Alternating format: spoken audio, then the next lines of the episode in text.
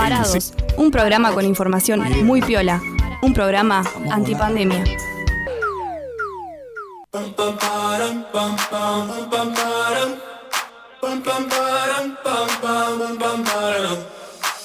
my god, oh my god, these feelings just begun. I'm saying things I've never said, doing things I've never done. Oh my god, oh my god, when I see you, I should it right. But I'm frozen in motion, and my head tells me to stop, tells me to stop. Feeling feelings I feel about us. Try to fight it, but it's never enough. My heart is hurting, it's more than a crush. Cause I'm frozen in motion, and my head tells me to stop. But my heart goes.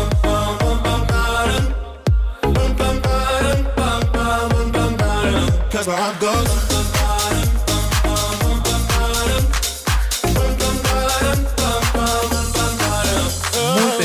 Buenas noches, querida audiencia de Radio Máxima y bienvenidos y bienvenidas a un nuevo programa de Varados, a un nuevo martes de Varados como siempre, acá desde los estudios de Radio Máxima junto a mi compañera Camila Mateo. Hola amiga, ¿cómo estás? Hola amigo, muy bien, muy feliz de que estés acá porque no sabía, hubo una falta de comunicación ahí. Hubo algo me dejaste entrever la reunión pasada que Sí. bueno, había una posibilidad, pero como nunca me dijiste. Colgamos, yo di por sentado como que vos suponías que sí, que venía, entonces eh, veo que no avisé. Claro, yo quedé a la espera de que me avisaras. Así que bueno, esto es un reencuentro, recién decía como siempre eh, en los estudios con vos, pero bueno, no siempre, la verdad que a veces me toca transmitir desde Buenos Aires. Eh, igualmente siempre se siente la, la cercanía ahí y, y el momento especial que nos hacemos todos los martes para hacer este programa que tanto nos gusta, ¿no? Totalmente, totalmente. Y agradecemos a nuestro querido Javito Los, que también Obvio. siempre está del otro lado y que hace posible que este programa salga. Eh, y si te parece, ya le contamos a la gente de qué vamos a hablar. Así es. ¿De qué, qué tema tenemos hoy? Hoy vamos a hablar de ciencia. Ciencia. Así es. Maravillosa, controvertida y humana, como le pusiste vos. Ajá. Que me parece que adjetivos eh, súper acertados. Bueno, los pensé bastante, estuve bastante rato pensando cómo, cómo enfocar ahí un título para el programa. Siempre nos gusta ahí buscarle el título, el título justo. Eh, y bueno, porque vamos a hablar justamente de esas cosas, ¿no? De, lo trascendental que ha sido la ciencia y que sigue siendo y cómo cambió para siempre. Eh, también de los grandes debates, polémicas, controversias en el desarrollo de la tecnología y, del, y de la ciencia ¿no? En general. Y bueno, y humana justamente por esto, por estas cualidades de, de falible también, ¿no? O, a ver, o los, los errores o las cosas que podemos criticar también. Totalmente, o sea, eh, que... Hecha de- por humanos, obvio. Eso, eso, exactamente. Creo que nos olvidamos. Sí. De hecho, vos vas a hablar un poquito del pasaje en la historia y cómo, eh, bueno, no quiero spoilear lo que vas a decir, no pasa pero nada. cómo muchas veces se toma la ciencia como el nuevo Dios, ¿no? Y, es. y- y como que no se le hace pregu- demasiadas preguntas o lo que sea. Bueno, obviamente la idea acá es debatir, no es criticar si la No. Tierra es redonda o plana, porque sabemos que es redonda, ya Eso- está, o sea, eso no. sí, no, eso sí está fuera de discusión. no vamos a entrar en esa, ¿no? Lo que vamos a, a poner en cuestión tiene que ver con el origen de ciertas investigaciones, sobre los objetivos de diferentes eh, aplicaciones tecnológicas y científicas. No vamos a poner en cuestión estas cosas, digamos, eh, no, no, hoy no es un programa sobre teorías conspirativas. Así es, así es. Ya tuvimos uno y nos quedaron muchas por fuera, así que puede haber una parte 2. Puede haber una parte 2. tranquilamente. Eh, como vos decís, amiga, eh, hay un montón de cosas para ver. justamente sobre esto, sobre el- los aspectos tan humanos de la ciencia, eh, y sin embargo, cómo ha llegado en cierta medida como a, a ser una especie de religión común en la que todos tenemos, pero bueno, de eso vamos a hablar un poquito, poquito después. Estuvimos haciendo algunas encuestas, ¿o no? En nuestro Instagram, arroba somos varados con X, por si no nos siguen. nos pueden encontrar Exactamente. ahí. Exactamente, nos pueden encontrar en el arroba somos varados, la O final es con una X. Eh, y bueno, la pregunta que hicimos es eh, que queríamos saber para nuestros seguidores qué era la ciencia, ¿no? Y dimos como tres, tres opciones, como que se le hicimos fácil, me parece, Sí, a los estuvo, seguidores. estuvo fácil, pero... Estuvo fácil, estuvo fácil. La opción número A, número A, letra A, Sí. número uno en realidad, dice, ha sido un gran aporte para la humanidad. Después, la segunda opción es, se usa, usó para muchas cosas malas. O C, ambas. Bueno, eh, la mayoría de nuestros seguidores eh, eligió ambas. Nadie optó por la B, Por la ¿no? que es más esta pesimista. más pesimista, claro. Y hay eh, un número importante de seguidores que puso que ha sido un gran aporte para la humanidad. De eso no, no estamos, eh, es. digamos, co- como que lo sabemos.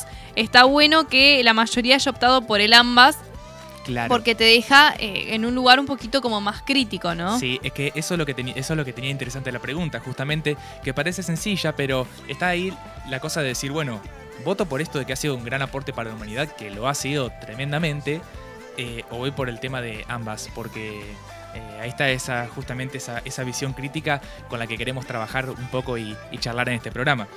Eh, también preguntamos si conocen mujeres en la historia de la ciencia, un tema muy interesante. Totalmente. Y bueno, la mayoría puso que sí. Eso es alentador, ¿no? Sí, Solo totalmente. dos personas pusieron que no. Así que eso está, eso está bueno. Eh, pero solo hay tres, por ejemplo, mujeres que han ganado el premio Nobel de Física en todos los años que lleva, ¿no? Sí, es un montón con la Ta- cantidad de físicos. Totalmente. Eh, no, o sea, siempre acá pon- tratamos como de ponerle perspectiva de género a, a- a lo que tratamos. Tenemos que, eh, entender que, es una cuestión como mucho más profunda, no solo de la capacidad de la mujer, sino de cómo ha sido socializada, ¿no? Para qué ha sido educada y que algunas veces eh, decidir salir de ese camino era totalmente condenatorio, ¿no? Por parte de la sociedad, ¿no? No ser esto de, de mamá, eh, ocuparse de la casa, que eso está fuera de discusión. O sea, quien lo elige libremente, como que está perfecto. Obvio. obvio. Pero en un momento de la historia era como el único objetivo que la mujer se le, se le imponía, ¿no? Y, po- y como único objetivo posible en la vida. Entonces, esto también hizo que las mujeres llegaran a diferentes espacios más tarde que los hombres. Así es, y que los hombres los hayan ocupado y mantenido en posiciones de poder, que sigue pasando al día de hoy. Después seguramente hablaremos un poco de eso en el segundo bloque. Eh, pero sí, justamente un montón de puertas eh, de distintos ámbitos y el ámbito científico creo que re- resalta bastante en este aspecto, eh, estuvieron cerradas para las mujeres eh, y bueno, hay que seguir, hay que seguir abriendo esas puertas y sumando perspectivas y, y diversidades a la hora de, de poder eh, encarar los desarrollos y el, y el pensamiento en general, ¿no? La producción de pensamiento. Totalmente. Y bueno, después hay una pregunta en torno a una frase que yo me topé en la Facu. Mira. Y me acuerdo que la tenía pegada en mi placard. me Sí, acuerdo. mirá. Porque me dejó pensando, me dejó pensando esta frase. Que dice, el sueño de la razón produce monstruos, ¿no? Es, la es como la razón a cualquier costo. Sí, Eh, y se me vino a la, a la mente la novela de Frankenstein, que la voy a sumar al bonus track, ahí va. que es muy interesante. A mí me encantó esa novela, es muy cortita. eh, que habla de cómo, bueno, este científico que es Frankenstein, porque es el monstruo de Frankenstein, Frankenstein eh, no es el monstruo, No sé si le da un sino nombre que es o el científico, no, no, no, le dice el monstruo. El monstruo. Eh, que después no se horroriza de lo que había creado. Pero bueno, hay, hay como otras lecturas que se le puede hacer a Frankenstein, pero está muy bueno, le invito a leer. Obvio, obvio, obvio. Bueno, ya me, ya me queda eso ahí eh, inter- in- interesante picando ahí para, para investigar. Y también hay una película sobre Mary Shelley, la escritora de Frankenstein. También Sí, la vi, la vi, la vi. Sí, sí, sí, ¿Qué- está muy buena. ¿Qué tal está? ¿Está buena? Sí, sí, sí, sí, me gustó, me gustó. Una mujer sí de avanzada, como vos decís. Y bueno, y, le, y preguntamos a nuestros seguidores qué pensaban al respecto de esta frase. Había tres opciones. Una de estoy de acuerdo con la frase, otra que decía "Mm, muy negativa y extremista, y otra que dice creo que es una frase crítica y que se puede debatir. Y bueno, la mayoría de nuestros seguidores optó por esta opción. Nadie puso que estaba de acuerdo con la frase y hay cuatro personas ahí que pusieron que era muy negativa y extremista. Así Bueno, que bueno, esos fueron los resultados de, de nuestra breve encuesta del día de hoy. Lo que, nos, lo que me gusta es que eh, hay mucho ahí, eh, mucho voto por, por la opción crítica, ¿no? Y de, y de repensar y poner en debate todas las, eh, todas las cuestiones. Eh, siempre, siempre tratamos de hacer eso acá en el programa, es un poco uno de los pilares que, que guía nuestra forma de, de encarar los temas, ¿no? Eh, Totalmente. Poder repensarlo y poder también este, buscarle la vuelta. Y bueno, em, para ubicarnos un poco en esto que decíamos al principio, de lo que fue la, la transformación ¿no? de, de la humanidad para siempre, ¿no? Una transformación en el pasado, pero nos sigue transformando el día de hoy, el tema de eh, la llamada revolución científica. Eh, la, la revolución científica en sí podemos ubicarla como que empieza hace más o menos 500 años en Europa. Este, y bueno, em, realmente, realmente llevó a que estos últimos siglos hayan sido algo sin precedentes en la historia, en una cuestión de transformación del conocimiento, de la forma de conocer también, y también del desarrollo tecnológico que condujo, digamos, justamente esta transformación del conocimiento. Y si bien este, esto es algo que más o menos ya todos sabemos, ¿no? Lo que ha, cambiado en todos estos siglos, eh, cuanto más nos ponemos a pensar en la historia y más nos ponemos a ver cómo fue esto, eh, y comparar también sobre todo, nos damos cuenta de lo, tremendo que fue. ¿no? Yo buscando un poco de esto, eh, me puse a investigar y me encontré con que es un tema que está desarrollado un montón en un libro que es uno de mis libros favoritos, que es eh, Sapiens, de animales a dioses, una breve historia de la humanidad, de Yuval Noah Harari. Es un libro del que en algún momento hablé algo en el programa y tuvo muchísimo éxito, posta que es un libro excelente. Así que bueno, me puse a releer un poco eh, esos capítulos de la primera parte en los que trata toda esta cuestión. Eh, él da algunos ejemplos que nos sirven para tomar dimensión de lo que implicó esta transformación del poder humano, dice. ¿no? O sea, poder literal en, todo, ¿no? En la capacidad de hacer eh, y de tener poder, ¿no?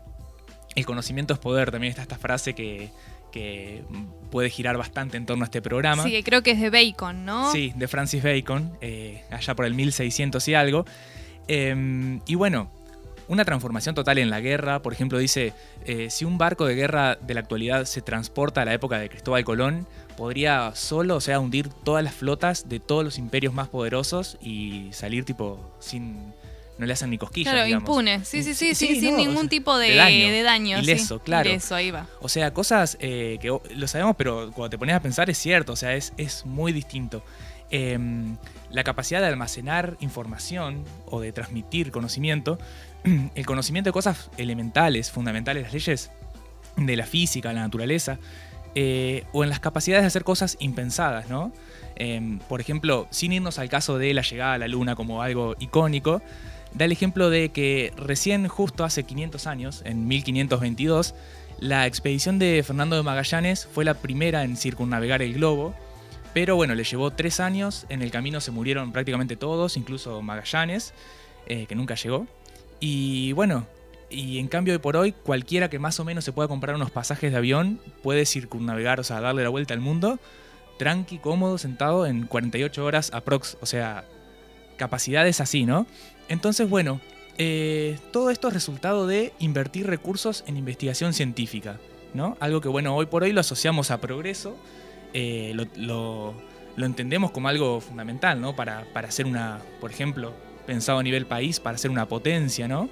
Eh, sí, de, hecho se habla de la sociedad del conocimiento y de la economía del conocimiento. Exacto, exacto, en todos, en todos los aspectos, no solo por ahí en lo militar, de lo que vamos a hablar un poco más adelante, pero esta idea de invertir para descubrir, ¿no? Eh, para descubrir respuestas a problemas, resolver necesidades, desarrollar nuevos medicamentos. El caso de la medicina es, es tremendo como, como podemos ver ahí el rol de la ciencia y bueno, inventar armas, etcétera, etcétera hoy nos parece obvio, pero hasta hace más o menos 500 años que empieza toda esta transformación, a los eh, gobernantes y poderosos, que eran los que podían invertir en todas estas cosas, ¿no? No se les ocurría porque no, entraba en el pensamiento de la época, ¿no? En la forma de entender el mundo. Porque hasta entonces, acá hay algo interesante que es lo que quería traer al programa, eh, las tradiciones de conocimiento, que eran las de las distintas religiones, que eran las, no solo el cristianismo, ¿no? Que eran las que ordenaban la vida y decían cómo eran las cosas, eh, ya incluían ahí todo lo que se necesitaba saber. O sea, Dios ya había revelado la verdad de las cosas, la verdad del mundo, y todas las respuestas medio que estaban ahí. O sea, en la sabiduría de los profetas, en la lectura de las escrituras, etc. Y si no estaba ahí era porque o no importaba o no era la voluntad de Dios que lo sepamos.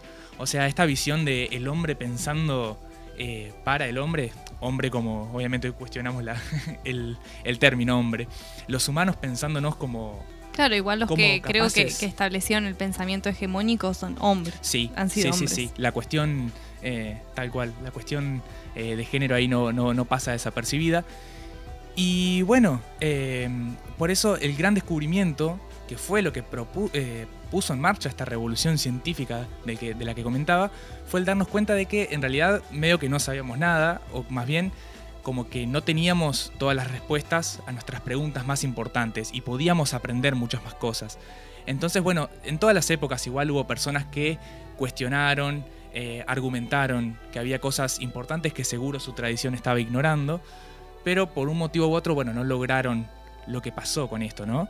Y no, porque Eh, fueron tremendamente perseguidas también. ¿no? Quien, quien decía alguna cosa contraria a la que establecía la religión eh, imperante en ese momento, y medio que a la Sí. hoguera. Sí, sí, sí, sí, sí. Bueno, justamente eh, quienes pusieron en marcha toda esta, esta revolución científica también, eh, algunos fueron perseguidos este, y se encontraron también con distintas trabas. Pero lo que tuvo de distinto en esta, en est- en esta forma de pensamiento, ¿no? Eh, cuestionadora, que es la forma de pensamiento de la ciencia moderna, fue que estaba más dispuesta a admitir la ignorancia. Esto de decir, bueno, bien, o sea, no, no está todo el conocimiento ya dado, hay cosas que no sabemos, o, que, o también que si no estamos seguros de algo, eh, para estarlo necesitamos que pase por un razonamiento, por esto de observar, experimentar, entre tantas otras cosas, y no por una explicación mística. Claro, o- ensayo y error, ensayo y error. Sí, sí, sí, todas estas cosas que y conforman lo que conocemos como el método científico, el pensamiento científico, también el hecho de que se puede aceptar la verdad de nuestro conocimiento o la validez de una teoría nuestra, pero de una forma provisoria, o sea, pueden aparecer otras pruebas que la contradigan y hay que revisarla o desestimarla, nuestra teoría, ¿no? Entonces, todas estas cosas nos permitió, de acuerdo con este autor, Yuval Noah Harari, eh, que les recomiendo que lo busquen, la verdad que es, es muy, muy, muy grosso, eh, nos permitió justamente que sea una forma de ciencia de acceder al conocimiento más dinámica, más adaptable eh, que cualquier otra, con- otra tradición de conocimiento anterior, ¿no? Entonces, bueno, eh, eso fue un poco, de acuerdo con este autor, lo que caracterizó eh, o lo que permitió que sea una revolución sin precedentes que se extiende y podemos decir que se extiende hasta el día de hoy. Totalmente, totalmente. Y que empieza a dar respuesta a, a la cotidianidad que antes la respuesta la daba, como vos mencionabas, eh, la cuestión de la religión, tipo, Sí. eh, como, bueno, después em- empezó a, a- a crearse, a crearse, no, a desarrollarse lo que es la teoría del Big Bang, ¿no? Antes el, el desarrollo, la creación de la Tierra estaba, digamos, bueno, fue Dios quien creó Sí, eh, sí, a los animales, a los seres humanos, a- bueno, como todo. Eh, y, y lo mismo, ¿no? Me, me imagino, no sé si, si había algún desastre natural o lo que sea, seguramente la ira de antes de Dios, ¿no? De, de algunos de los dioses, Sí, ¿no? también aplica Pensando a en todo esto, sí. religiones, obvio. Eh, y de hecho con ese tema se dice que eh, algo que fue haciendo la ciencia es hacer más chica la idea de Dios. O sea, antes Dios abarcaba la explicación para todo, desde para una enfermedad hasta para lo que sea. Y después, bueno, cada vez más, no, che, mirá, la verdad que acá hay pruebas de que los animales evolucionan así, no fueron creados de una. Eh, y bueno, por dar el ejemplo del caso, ¿no? De la teoría de la evolución, ahí que Charles Darwin tuvo que eh, también chocarse contra las resistencias de, de la iglesia. Eh, pero bueno, es, es un poco esa el- la histórica puja, digamos, o, o debate, eh, que en algunos aspectos pueden conciliarse, ¿no? Creencias, no estamos desestimando acá las creencias religiosas No, en para nada. absoluto, eh, sino, bueno, simplemente contar un poco cómo, cómo ha marcado nuestra historia el choque entre pensamiento científico y religión, ¿no? Totalmente. Y bueno, en, en este pasaje me das el pie a mí para no pensar a la ciencia como un dios omnipotente también, Así es, ¿no? Tampoco, ¿no? Y siempre estar ahí como a la, atentos a cómo se desarrolla, porque como dice Mati, detrás de la ciencia hay seres humanos. Así es. Y podemos, hay seres humanos buenos y hay seres humanos no tan buenos, ¿no? Y hay eh, intenciones y objetivos que son, por ejemplo, esto, no sé, desarrollar tecnología sustentable para que tengamos un futuro sostenible y Sí. posible. Y después tenés eh, armas químicas que se desarrollan para causar estragos. Total. ¿no? Eh, que, o, o armas, eh, digamos, para alguna guerra. Entonces, como que también eh, hay que estar ahí medio monitoreando para qué se utiliza el desarrollo y el progreso científico. Y en sus orígenes tiene cuestiones bastante cuestionables, eh, valga la redundancia. Por ejemplo, eh, estábamos hablando cómo eh, la ciencia muchas veces fue utilizado para la cuestión de, de la guerra y cómo la guerra muchas veces fue un nicho para estudiar diferentes cosas. Este fue el caso de, eh, por ejemplo, la Segunda Guerra Mundial con el Holocausto. Se hicieron muchas investigaciones médicas sobre hipotermia, Sí. hipoxia, deshidratación a partir de, de los seres humanos que estaban ahí en los campos de concentración, ¿no? Tremendo, tremendo. tenemos que también había experimentación en niños y en bebés para crear eh, este, este ser humano perfecto del que se hablaba, ¿no? Con ciertas características. Eh, también tenemos que, por ejemplo, en, En el 32, durante 40 años, en una universidad de Alabama, se rastrearon los progresos de la sífilis en cientos de hombres negros pobres, Mirá. a pesar de que estaba la penicilina, ¿no? Para desarrollar el tratamiento, eh, pero lo que se quería ver es cómo, ese- cómo se desarrollaba esta enfermedad, esta enfermedad del progreso, ¿no? Entonces ahí también hay una, una pregunta polémica, Tremendo. porque es cómo se conoce el progreso de una enfermedad de forma ética. Claro, sin, sin ¿No? sujetos de experimentación. Claro, es como complejo, ¿no? Sí, esto sí, esto sí, vamos a debatir después con nuestra entrevistada del segundo bloque. Eh, después, por ejemplo, en la década del 50, eh, Robert Heath eh, fue pionero en el uso de electrodos implantados en el cerebro en un intento de cambiar la orientación sexual de las personas, por ejemplo, con la cuestión de la homosexualidad. Tremendo, sí. Hoy en día una tecnología similar es utilizada para tratar epilepsia, enfermedades de Parkinson, ¿no? Eh, y esto nos preguntábamos fuera del aire, ¿no? Eh, si, esta, si, si hubiese existido perspectiva y, y no hubiese, desde los inicios de la humanidad, cada persona hubiese decidido ser quien quería ser Sí. con su orientación sexual, independientemente de un montón de factores que lamentablemente se, se autoimponen, si esto se hubiese desarrollado o no. Si alguien en algún momento hubiese descubierto esta tecnología. No son todas preguntas polémicas, ojo. No, obvio, obvio, obvio. Eh, no tenemos la está- respuesta. Claro, tampoco. que tampoco tenemos la respuesta. Yo para nada avalo este tipo de, de desarrollos, ¿no? Con estos objetivos. Por eso decimos, ¿no? Hay que tener cuidado de, de para qué se desarrolla y para qué se investiga. Así es. Eh, y un caso que me llamó mucho la atención, y bueno, y también quiero hacer eh, alusión, ¿no? Por ejemplo, acá la última dictadura militar se utilizaron un montón de, de desarrollos o técnicas de guerra que venían de otros lugares, donde seguramente se utilizaron eh, investigaciones médicas, por ejemplo, para saber cuánta electricidad aplicar en un cuerpo para que la persona no se muera, pero que sí, digamos, eh, llegue a un nivel de tortura gigante que la persona eh, pueda hablar. Eh, ¿no? Tipo, ahí vemos también el uso, digamos, Sí. sistemático de la razón para fines que no están copados. Exacto. No es un enfrentamiento ni un uso de violencia eh, pasional del momento, sino que lo vemos en los casos, eh, bueno, el caso icónico del de, el holocausto, también podemos hablar muchas cosas más, pero en el caso de las dictaduras vemos eso, ¿no? El, el tema de eh, pensar sistemáticamente, ¿no? Eh, cómo, eh, cómo detener, torturar, desaparecer eh, personas, algo que, es tremendo. Y lo que vos decís del caso de la picana también, eh, es un, caso bastante conocido eso, y, sí, era conocimiento que, tenían las, fuerzas represivas en Argentina en base a las, experiencias de los franceses en Argelia también. O sea, hubo, un planeamiento y un conocimiento ahí, un uso de la racionalidad aplicada eh, a la violencia, ¿no? Totalmente, y bueno, por ejemplo, acá eh, Fabián Mañota, que desarrolló el libro eh, El lugar perfecto sobre los vuelos de la muerte, eh, se explica, ¿no? Que, cómo había una persona que había venido al delta entrerriano para ver cuáles eran las corrientes, ¿no? Creo que era eh, especialista en, en corrientes oceánicas, algo así, eh, para ver justamente cómo tirar los cuerpos para que las correntadas se los llevaran. Bueno, como hay una. Un- una apuesta de la ciencia, ¿no? De la innovación, del desarrollo y de la investigación para objetivos que no están buenos. Sí, sí, sí. Ciencia también es eso, es estudiar las corrientes, por ejemplo, ¿no? Eh, Totalmente, y- y- totalmente. Y, manejar ese conocimiento. Eh, lo decimos esto en el marco de que, bueno, eh, el 24 de marzo ahora se conmemora el Día Nacional de la Memoria por la Verdad y la Justicia.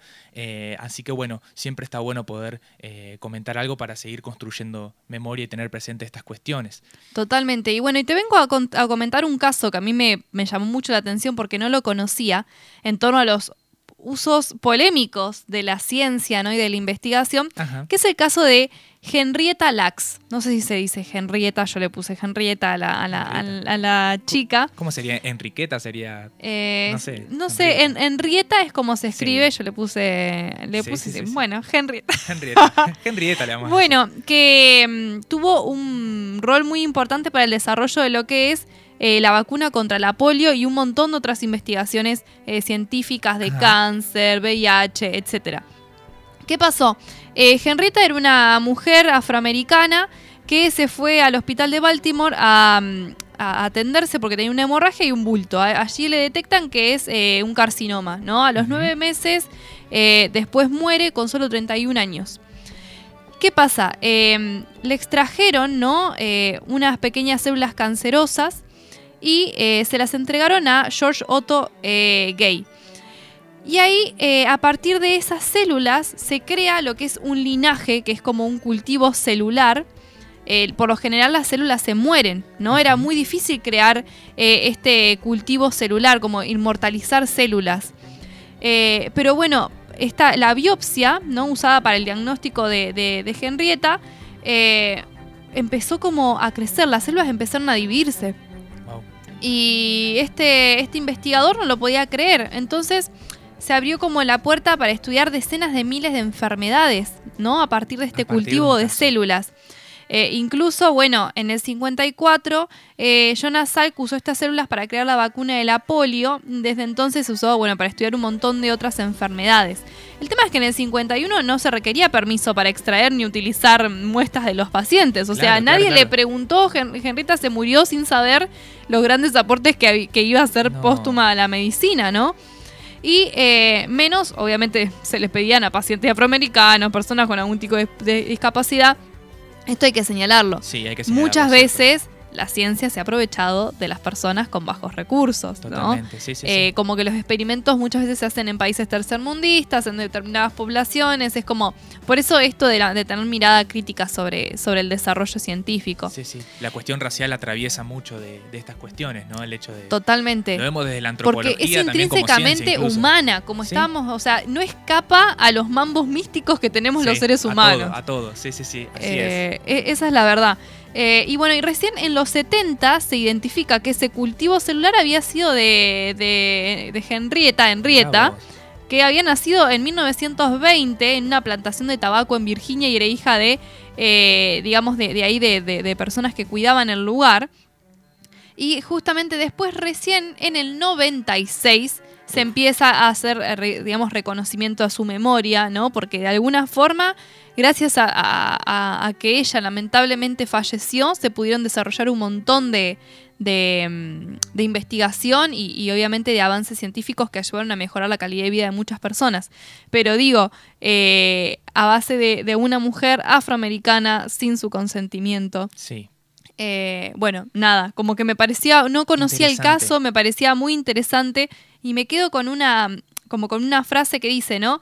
Que mm, este- eh, el caso de Henrietta es como un símbolo de lo mucho que hemos progresado en medicina, en, en campos, digamos, de investigación, pero también todos aquellos que hemos olvidado para alcanzar ese progreso, ¿no? Me pareció como interesante esa frase. Sí, a mí me, me encantó cuando re- me la comentaste hace un rato.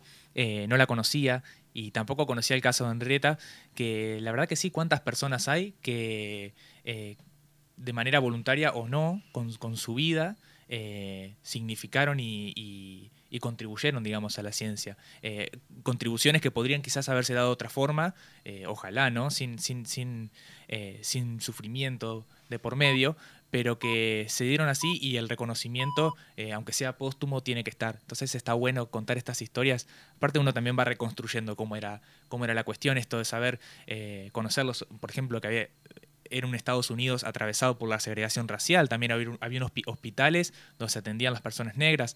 Eh, siempre, siempre cuando vemos estos casos eh, nos, nos, nos, nos ponemos un poco en la perspectiva histórica ¿no? de la época. Totalmente. Por ejemplo, no sé, se me viene y ya con esto cerramos el bloque. Dale. Alan Turing. Alan Turing. ¿no? Que después se reconoció el aporte que hizo a todo lo que tiene que ver con la ciencia informática después, pero se, se lo sometió a un tratamiento por, porque era homosexual, ¿no? Sí, tremendo. Obviamente teniendo en cuenta como el contexto histórico que vos decís. De todas formas es muy condenable. Es condenable totalmente. Eh, que, o sea, cómo después se lo, se lo reconoció post-mortem, igual que esta mujer, eh, y que él termina quitándose la vida también. Sí. Esto, esto hay, que, hay que mencionarlo. Así que bueno, está bueno hacer como esta revisión. Y para, como para no marcar todo lo, lo negativo. Hay un fragmento de, de un texto de una noticia de la BBC que dice, el desarrollo de la ingeniería dio luz a nuevas armas, pero también a la creación de ambulancias. Los avances en los laboratorios permitieron crear mortíferos, gases y bombas más potentes, aunque también aparecieron nuevas drogas para mitigar el dolor o antisépticos, ¿no? Sí, Como este, sí, sí, este balance, Este, este, este juego entre lo, entre lo oscuro y entre la luz, ¿no? Eh, Y bueno, y ahí tenemos que estar para, para hacer seguimiento, ¿no? La comunidad científica. Nosotros como medios de comunicación también, ¿no? También, como poner ahí en, en- en cuestión. Así que bueno, Tremendo. eso, es- eso ha sido el- este primer bloque. Me encantó, así es, así se va el primer bloque de este programa sobre ciencia. Eh, pero quédense ahí que bueno, seguimos en un ratito con mucho más varados.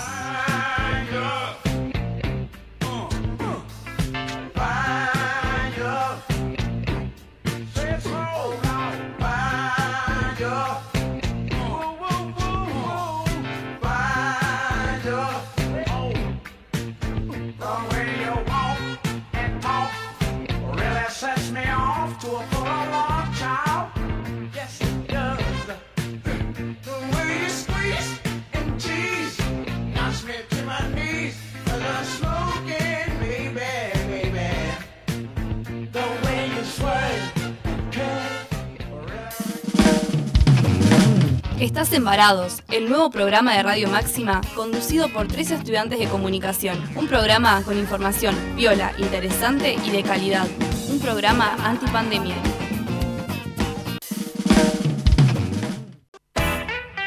Fiambrería La Faustina. Siempre tiene promos para vos. Fiambrería La Faustina. Montevideo 38, casi 25 de mayo. Todas las tarjetas. Comunicate al 3446 378045 y arma tu pedido. Horario de 9.30 a 13.30 horas y de 17.30 a 22 horas. Si te reunís este fin de semana a comer una picada con amigos, ¿qué, ¿Qué sabores? sabores? Es tu mejor, opción. Distribuidora oficial ¿Qué tapas? Las tapas más grandes. Ventas por mayor y menor. ¿Qué sabores? sabores? Bozano 665. WhatsApp 3446 623774 o 3446 585247. Facebook ¿Qué sabores distribuciones?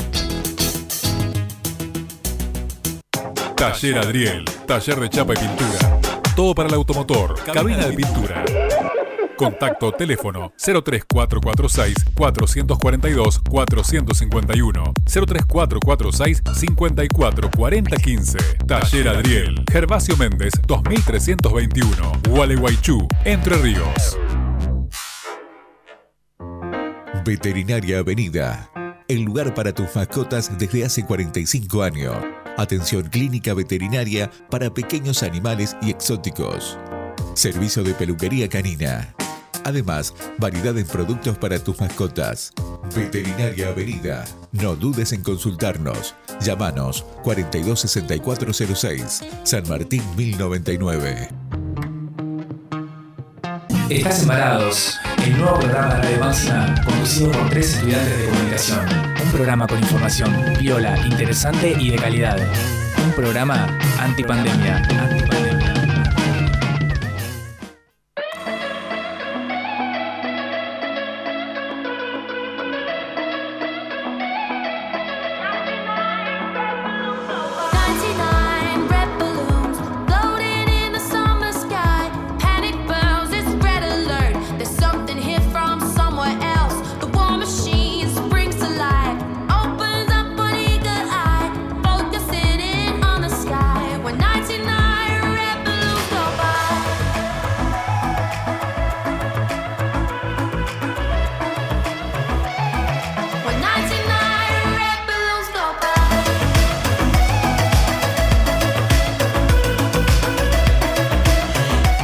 Bueno, seguimos con el segundo bloque de Varados en nuestro programa número 67 y antes de pasar con nuestra querida entrevistada tenemos algunas cosas para venderles a ustedes porque eh, siempre este segundo bloque es esponsoreado por nuestros amigos que apoyan a, a Varados como Dietética Punto Saludable que tiene muchos productos aptos celíacos y diabéticos pan eh, de molde, premezclas, pastas, tartas, barritas de cereales, que están las barritas de cereales que le gustan a Javito. Ya te vamos a traer, Javito, te lo prometemos. Lo prometemos.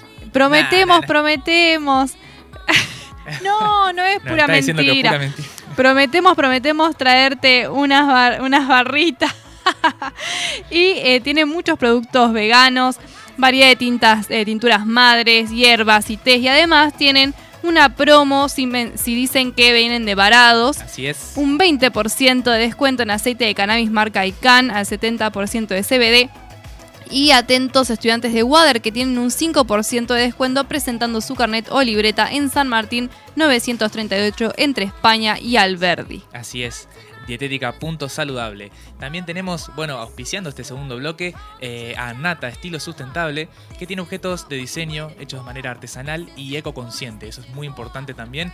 eh, la apuesta hacia eh, la moda ci- circular, por ejemplo, con, tiene un proyecto eh, que viene desarrollando que es moda circular con muebles, de llevar tu propio mueble, acordar un precio y poder canjearlo por otros. También distintos talleres y distintos productos incluso que los pueden conocer en su página web, que es su sitio de Wixsite, janinagdelosantos.wixsite.com o en su Instagram, que es annata.objetos. Eh, bueno, si quieren contactarse con ella, el teléfono es 3446-322-888. Está en Alicia Morón de Justo, 507, esquina Perigán. Y también tenemos al restaurante La Santiagueña, que los espera, como siempre les recordamos, con la mejor comida casera, con platos abundantes, como a mí me gusta, con precios accesibles, que es lo que todos queremos, eh, con pastas caseras y empanadas con carne cortada a cuchillo, como las empanadas santiagueñas eh, son justamente. Y bueno, eh, con pan casero, con, con de todo, ¿no? Así que... Pan casero y calentito en el momento, En el ¿no? momento, qué sí, rico, sí, sí. qué rico. Así que bueno, restaurante La Santiagueña en la costanera la encuentran en San Lorenzo 382. Así es, así es amiga. Perfecto, y pueden comunicarse si no con ella al 42 69 19 o por, o por WhatsApp 11 21 63 37 76 y le encargan ahí su, su comida que llega calentita, bien casera y con pan recién hecho. Con mucho amor. O si no, pueden eh, consumirlo enfrente a nuestro querido río que está muy, muy obvio. bonito, ¿no? Aguante, aguante la costanera y aguante Wale, como siempre. Exactamente. Y bueno, ahora pasamos a, a nuestro bloque, no nos metemos de lleno en la entrevista porque está ya nuestra eh, entrevistada que estuvo ya en una ocasión con nosotros y que tiene la amabilidad de estar de vuelta. No sé, Mati, que si vos la contactaste, vos querés darle, da- darle entrada, querés presentarla. ¿Cómo no? Bueno, ella es Daniela Garanzini, bióloga y comunicadora de ciencia, entre otras cosas. Eh, la tenemos con nosotros. Hola Daniela, ¿cómo estás? Hola, buenas noches. Primero que nada, qué ganas de pedirle a la santiagueña algo y ver si llega hasta Mar de Plata, ¿no? Vamos, Comerme todo lo que estuvieran promocionando me dio un hambre terrible. A nosotros también, creo que es la hora también, Es la hora, ¿eh? es la hora. Adem- además, pensarme ahí frente al río comiendo algo rico, cha, qué lindo, qué envidia que les tengo. Bueno, qué grande, qué grande Daniela. Eh, bueno, desde Mar del Plata entonces estás en comunicación con nosotros. Eh, te agradecemos un montón nuevamente por, por, estar eh, dándonos acá una mano en este tema eh, que queríamos contar justamente con una voz autorizada, como siempre, eh, para hablar un poco de ciencia. Eh, para empezar, bueno, queríamos preguntarte, nosotros sabemos porque hemos estado más en contacto, pero más que nada para nuestra audiencia, si querés contarles sobre tu Instagram Científicas con Vos, ¿no? Cómo llegaste a comunicar sobre la cuestión de ciencia y género y cómo surge también este espacio. Bueno, eh, sí, me pueden encontrar en las redes sociales como Científicas con Voz, con Z, eh, Facebook, Instagram, TikTok, eh, Twitter no les digo porque mucho no hago, porque eh, eh, ahí genero contenido que tiene que ver con justamente lo que ustedes venían charlando y venían contando magníficamente, esto de eh, cómo la ciencia ha sido parcial en muchos momentos de la historia, incluso lo hace hoy, eh, pero como siempre se nos vendió como algo objetivo, como algo neutro, como algo puro, ¿no? Eh, muchas veces se utilizan los argumentos que vienen desde la biología, de- más que nada desde las ciencias exactas y, naturales, como si fuesen dogmas eh, inamovibles. Entonces, así fue que nos dijeron que las mujeres éramos pasivas, que los hombres eran más violentos, que no había nada que no fuese machos o hembras en la naturaleza. Y cuando yo desde mi carrera universitaria eh, me di cuenta, con todo ese saber de que las cosas eran de una manera, y me di cuenta que no eran tan así, dije, no, pero esto se tiene que saber. Y así es como inicia eh, el camino por desnaturalizar la ciencia, que es lo que, lo que creo que estoy haciendo, o quiero hacer, mejor dicho, eh, en los distintos espacios que puedo ir eh, ocupando. Eh, y lo que tratamos de hacer es eso, mostrar cómo la ciencia no es absoluta y cómo muchas veces estuvo hecha de manera tendenciosa. Hace un ratito contaban la historia de Henrietta Lacks y ustedes saben que eh, unos años después se comunicaron con la familia, por ejemplo, y como el, el marido de Henrietta no sabía leer ni escribir, cuando le, le quisieron explicar que había células eh, en el laboratorio, él entendió que su mujer estaba viva. Y eso la ciencia no lo puede hacer, no podemos jugar con las personas. No puede ser que, así como se experimentó con Henrietta Lacks eh, y se siguió utilizando, y si bien, como decían ustedes recién, no había permisos en esos momentos, tampoco la familia, esas células son muy conocidas y son la línea celular que se venden más en, en el mundo, se llama células ELA, eh, y la familia jamás cobró un centavo por eso, cuando hay una industria farmacéutica por detrás llenándose de dinero, ¿no? Y así como sucedió con Henrietta, sucedió también con, eh, con mujeres eh, afro, afroamericanas que fueron esclavizadas, con las cuales se este, experimentó en cuestiones ginecológicas. Se las operaba sin siquiera utilizar anestesia porque se suponía que eran casi como animales. Entonces la ciencia le tiene, tiene una deuda enorme para con las feminidades, para con las personas racializadas, para con los colectivos menos representados, y yo no quiero ser parte de esa ciencia que sigue reproduciendo esos mandatos, sino que quiero empezar a primero volver más invisibles los muros de la de los laboratorios de ciencia y mostrar qué es lo que se hace adentro. Y segundo poner en la lupa y decir che pero esto no fue siempre objetivo. Siempre hay una subjetividad jugando cuando se hace ciencia porque quienes la hacen son personas y durante muchos años la hicieron solamente hombres blancos cis heterosexuales entonces la ciencia durante muchísimos años tuvo un enfoque determinado que no sé si es el único que hay no no no sé estoy segura que no es el único que hay No, claro. Totalmente. Pensaba eh, por ahí en casos que se conocen donde eh, hay personas que han sido utilizadas para, para avances científicos, ¿no? Como conejillos de indias. Y me puse a pensar qué pasó acá, por ejemplo, cuando vino eh, todo lo que tiene que ver con la colonización en torno a eh, los pueblos originarios de, de América en general, ¿no? Eh, Sí, ¿Se habrán sí. sido también utilizados de alguna forma para algún tipo de, de experimentación? Sí, sí, sin duda sucedió. De hecho, hay este, causas judiciales enormes, porque, por ejemplo, con todo lo que tiene que ver con eh, productos anticonceptivos, en general siempre hacia, la, hacia las minorías y hacia las mujeres, ¿no? No importa, eh, no importa cuándo leas esto ni sobre quién estemos hablando, siempre las mujeres son el blanco. Entonces, cuando se utilizaba, em, se utilizaba, se empezaron a utilizar métodos anticonceptivos de toma oral, lo primero que se hizo fue probar con pueblos enteros de países centroamericanos. ¿No? Y algunos generaron efectos eh, eh, irreversibles en los cuerpos y, e incluso se ha esterilizado a mujeres de manera compulsiva Sí. y no se les ha dicho lo que se ha hecho y todo para probar o por cuestiones eugenésicas. Sin dudas que, insisto, nos han vendido la ciencia como algo puro, casto y súper objetivo y no lo ha sido porque han utilizado los cuerpos. El caso de estas mujeres, Anarca, Lucy y Betsy, que son los nombres que además se proponen para las glándulas que existen en, en la vagina, eh, fueron operadas una de ellas hasta 15 veces sin anestesia.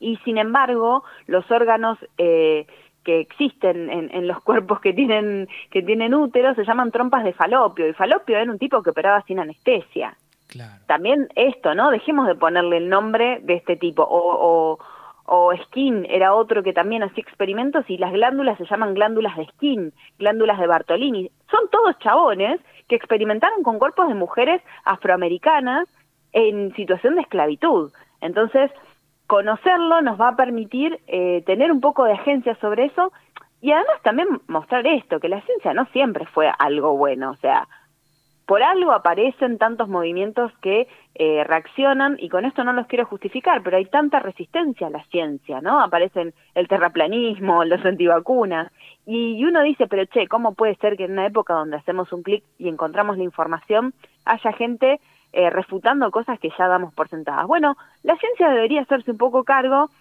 cuando digo la ciencia en realidad es las personas que hacen ciencia, Totalmente, de que no sí. siempre la ciencia ha sido buena y no siempre se ha comunicado. Acá esto me parece que es clave. Lo que ustedes están haciendo es clave. ¿Qué pasa con la ciencia? ¿Se comunica? ¿No se comunica? ¿Cómo se comunica? ¿Quién lo hace? Eso es clave, me parece, porque si no vamos a seguir teniendo... La ciencia también generó dos bombas nucleares, Sí. ¿no? Eso Sí, también sí, sí, es sí. ciencia. Totalmente. Eh, de hecho, bueno, eh, esto que vos decías, el tema de comunicar, es fundamental poder, eh, el trabajo de divulgación eh, que ayuda justamente a visibilizar estas cosas para transformarlas. Nos parece, bueno, súper valioso que, que- nos hayas podido traer estos casos, porque justamente, como decías antes, va en línea con lo que planteábamos al principio, el hecho de pensar... lo, lo tan aterradoramente humana que puede ser la ciencia y que viene siendo la ciencia. Eh, y por más que nos beneficiemos al día de hoy todos de montones de avances, eh, es fundamental que, re- que reconozcamos y que, y que condenemos eh, la forma equivocada en la que se llegó a eso, ¿no? Totalmente, totalmente. Y te voy a hacer un desafío, mira. Dale. Porque yo también cuando comencé eh, pensaba que era divulgar. Y divulgar significa ser del vulgo. Ah, mira. ¿no? Que es lo que los, este, los antiguos este, hacían, era, venía un, un, un gobernante, se bajaba, se paraba en un púlpito y de ahí les contaba al pueblo. Y el pueblo quisiera lo que pudiera con esa información. No se trataba de contarles algo y hacerlos parte de un mensaje. Entonces divulgar es eso, es pararse sobre un púlpito más arriba que el resto y tirar la información. Después si les llega, no les llega, cosa de ellos. A mí me gusta apostar por comunicar la ciencia, no divulgarla. Porque cuando la comunicamos, la estamos haciendo comunitaria, la estamos haciendo común. Yo quiero que lo que te cuente a vos te genere algo y me, lo, y me devuelva y, en, y en juntos o juntes hagamos un nuevo conocimiento, un bueno, ¿qué es lo que queremos que haya de ahora en más? Esto que está pasando ahora. Divulgar sería que yo solo hablara, igual hablo mucho, ¿eh? pero que no me interesara, por ejemplo, la respuesta o el aporte que ustedes tuvieran para dar. Totalmente. Sí, no, no, no, encantó, aparte igual encantó, nos sí. igual nos encanta escucharte, o sea, Obvio. nosotros escucharíamos así tipo alumnos por muchas horas lo que tenés para decir, pero también los tiempos nos corren lamentablemente. Totalmente, Eh, totalmente. La última pregunta que queríamos hacerte, eh, que, o sea, no necesariamente tiene una respuesta cerrada, o sea, de hecho está, está, está muy bueno que dejemos abiertas cosas para incluso Sí. cada uno reflexionar, pero es, ¿hacia dónde crees que debería orientarse el desarrollo científico? hacia la diversidad. Me parece que si justamente lo que les criticamos hasta acá fue que la mirada fue única, eh, cuando vemos un hecho, si nosotros tres estamos en una mesa, vamos, cada uno va a ver algo diferente de ese hecho. Y entonces vamos a, cuando lo reconstruyamos, va a ser más rico porque le vamos a poder aportar más miradas. Me parece que la ciencia hasta acá, hasta hoy, la generaron la una mirada parcializada del mundo. Faltaron las mujeres, faltaron las personas no binarias, las personas trans, las personas queer, las personas con eh, otras etnias. Todas esas miradas estuvieron faltando. Por ejemplo, si buscamos de información de ciencia, muchas veces las mujeres cuesta encontrarlas. Ahora, anda a encontrar una mujer oriental, más difícil que encontrar una aguja en un pajar.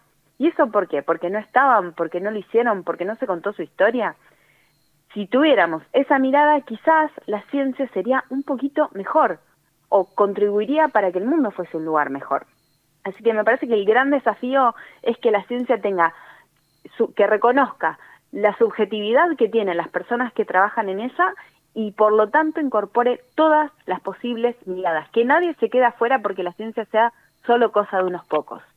Totalmente. Bueno, eh, nos encanta eh, esa, devolución, compartimos tu mirada. Eh, la verdad que obviamente cada uno también le suma más cosas, como vos decís. Cuanto más personas podamos, participar, podamos aportar nuestro, nuestra mirada, más rico se hace algo. ¿no? Entonces es fundamental que eso atraviese la, la forma de hacer ciencia, la forma de comunicar. y bueno, todas estas cuestiones es, hacia donde apostamos un poco también acá en el programa.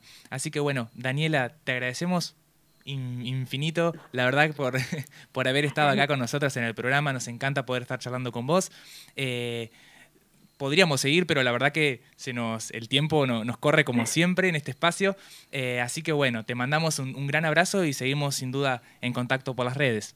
Bueno, yo les agradezco a ustedes eternamente que me tengan en cuenta, que, que jueguen a estos temas, me encanta que se pongan en juego, ¿no? que jueguen y que estén siempre pensando cosas tan nuevas y tan distintas que enriquecen el alma de quien les escucha. Así que les mando un abrazo enorme de, desde una fría Mar del Plata y estamos en contacto para cuando ustedes quieran. Ay, muchísimas gracias. No, para nosotros es un montón lo que nos decís. Eh, nosotros te despedimos desde una Gualeguaychú muy húmeda. Está por llover, creo. Está por llover, sí, toda la semana eh, dan lluvia. Así que bueno, pero te mandamos un abrazo muy cálido y muchas gracias en serio por tu devolución y también por lo que aportás eh, al, al ámbito de la ciencia.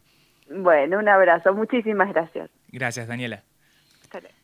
Ahí pasaba con nosotros Daniela Garanzini, es bióloga y comunicadora de ciencia. Eh, estuvimos eh, justamente haciendo un, enlace un poco con las cuestiones que comentábamos en el, primer bloque. De, ello, de hecho, ella eh, pudo complementar más las historias que contamos y los ejemplos que dimos acerca de, de las imperfecciones y de lo, de lo tan humana que es la ciencia y lo importante de reconocer eso y de transformarla sobre todo. Totalmente, así que bueno, si te parece vamos a una tanda y que ya se viene el tercer bloque con el bonus track súper recargadito.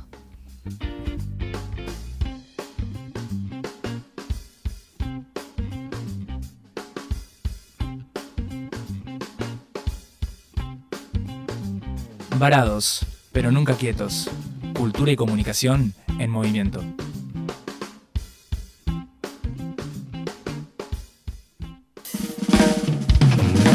Estás en Varados, el nuevo programa de Radio Máxima conducido por tres estudiantes de comunicación. Un programa con información viola, interesante y de calidad. Un programa antipandemia.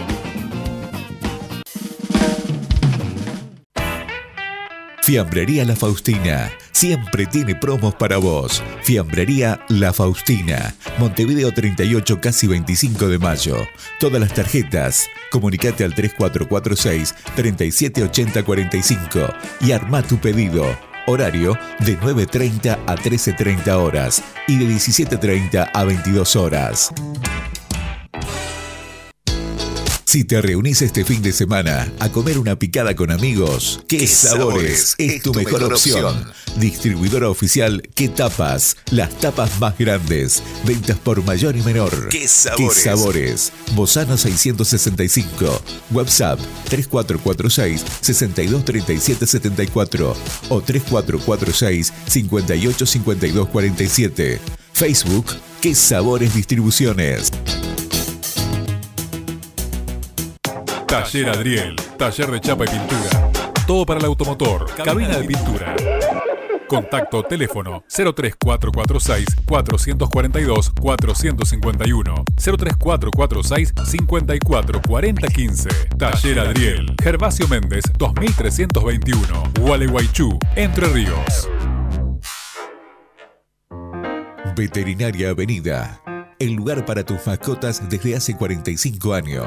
Atención clínica veterinaria para pequeños animales y exóticos. Servicio de peluquería canina. Además, variedad en productos para tus mascotas. Veterinaria Avenida. No dudes en consultarnos. Llámanos 426406, San Martín 1099. Estás en Varados, el nuevo programa de Radio Máxima conducido por tres estudiantes de comunicación. Programa con información viola, interesante y de calidad. Un programa antipandemia. antipandemia.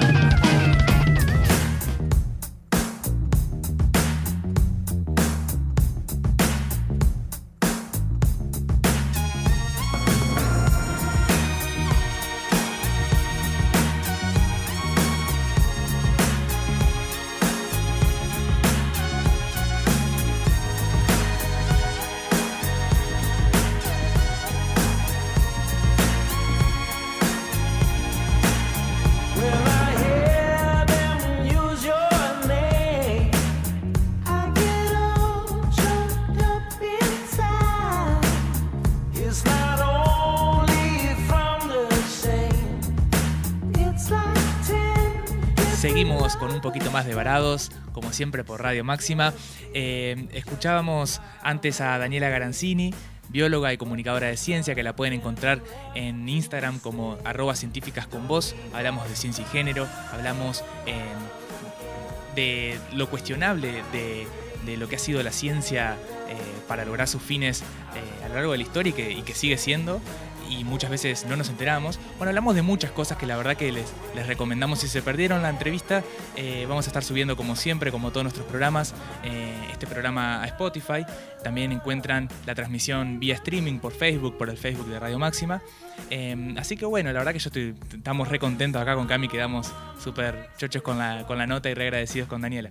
Totalmente, aparte es muy, muy significativo lo que marcó el tema de lo estrecho que es la visión o el, conjunto de personas que han desarrollado la ciencia y eh, esta necesidad ¿no? de ponerla en cuestión, de, incluso hasta de eh, afinar o hacer más transparentes las- las paredes de los laboratorios, ¿no?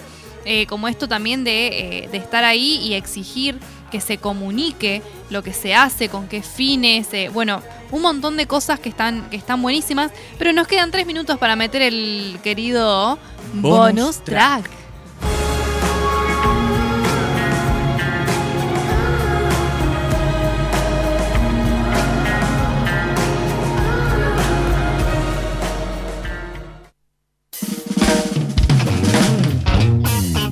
Varados, programa con información piola y de calidad, conducido por tres estudiantes de comunicación de la UBA. Redes sociales, ecología, feminismo, libros, series y mucho contenido interesante de actualidad. Escuchalo por la 94.5 y también disponible en Spotify. Varados.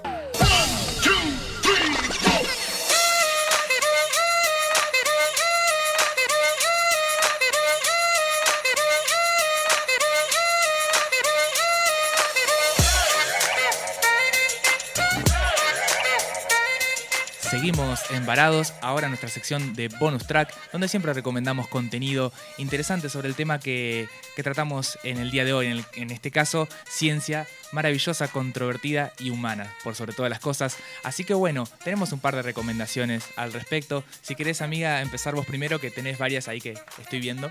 Bueno, dale, dale, comenzamos, comenzamos. Eh, hay una que es El último hombre, que podemos decir que, que tiene que ver con este programa de ciencia, pero en Ajá. realidad es la historia de un médico que participó de la Segunda Guerra Mundial y él se niega a portar un arma y a matar a nadie. Él iba a salvar vidas, dijo. ¿no? Y es como, eh, yo dije, bueno, esto es como la parte positiva, ¿no? Él, eh, si bien justamente no, no estaba desarrollando ciencia, sí estaba usando la ciencia para algo bueno, ¿no? El conocimiento, el desarrollo científico.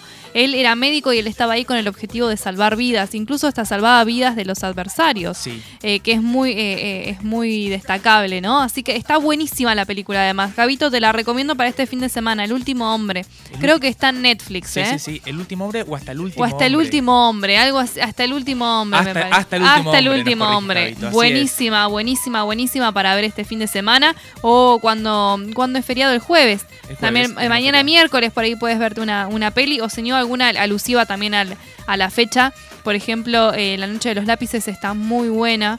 Está Sí. muy bien hecha la historia oficial. Bueno, hay un montón de, de pelis que después podemos dejarlas en el bonus track para recomendarle a la gente a través de nuestras redes sociales. Tal cual, tal cual. Siempre a través de nuestro Instagram, arroba somos varados con X, siempre estamos ahí subiendo y compartiendo un poco del contenido que, que recomendamos acá también.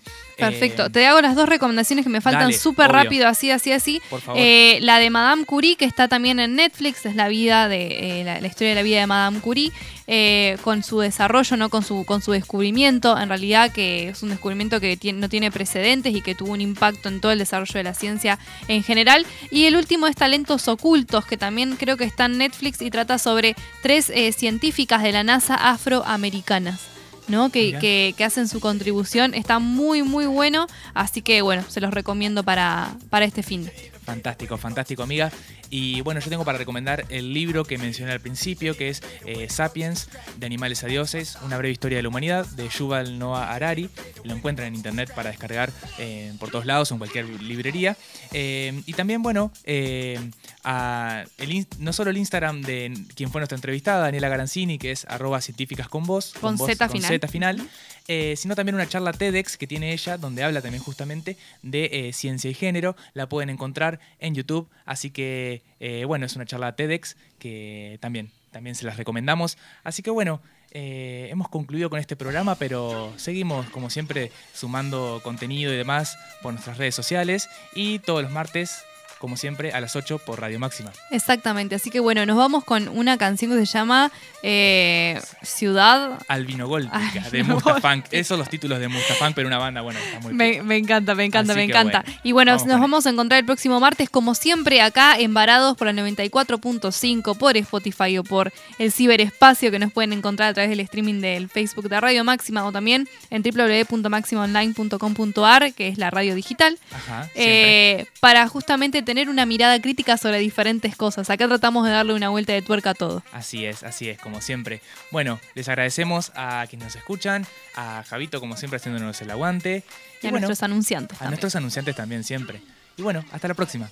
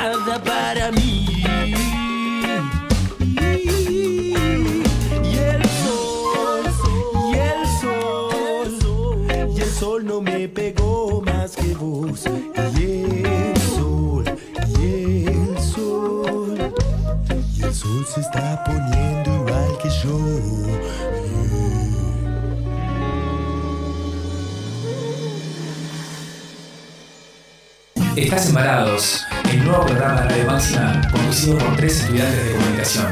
Un programa con información viola, interesante y de calidad. Un programa antipandemia. antipandemia.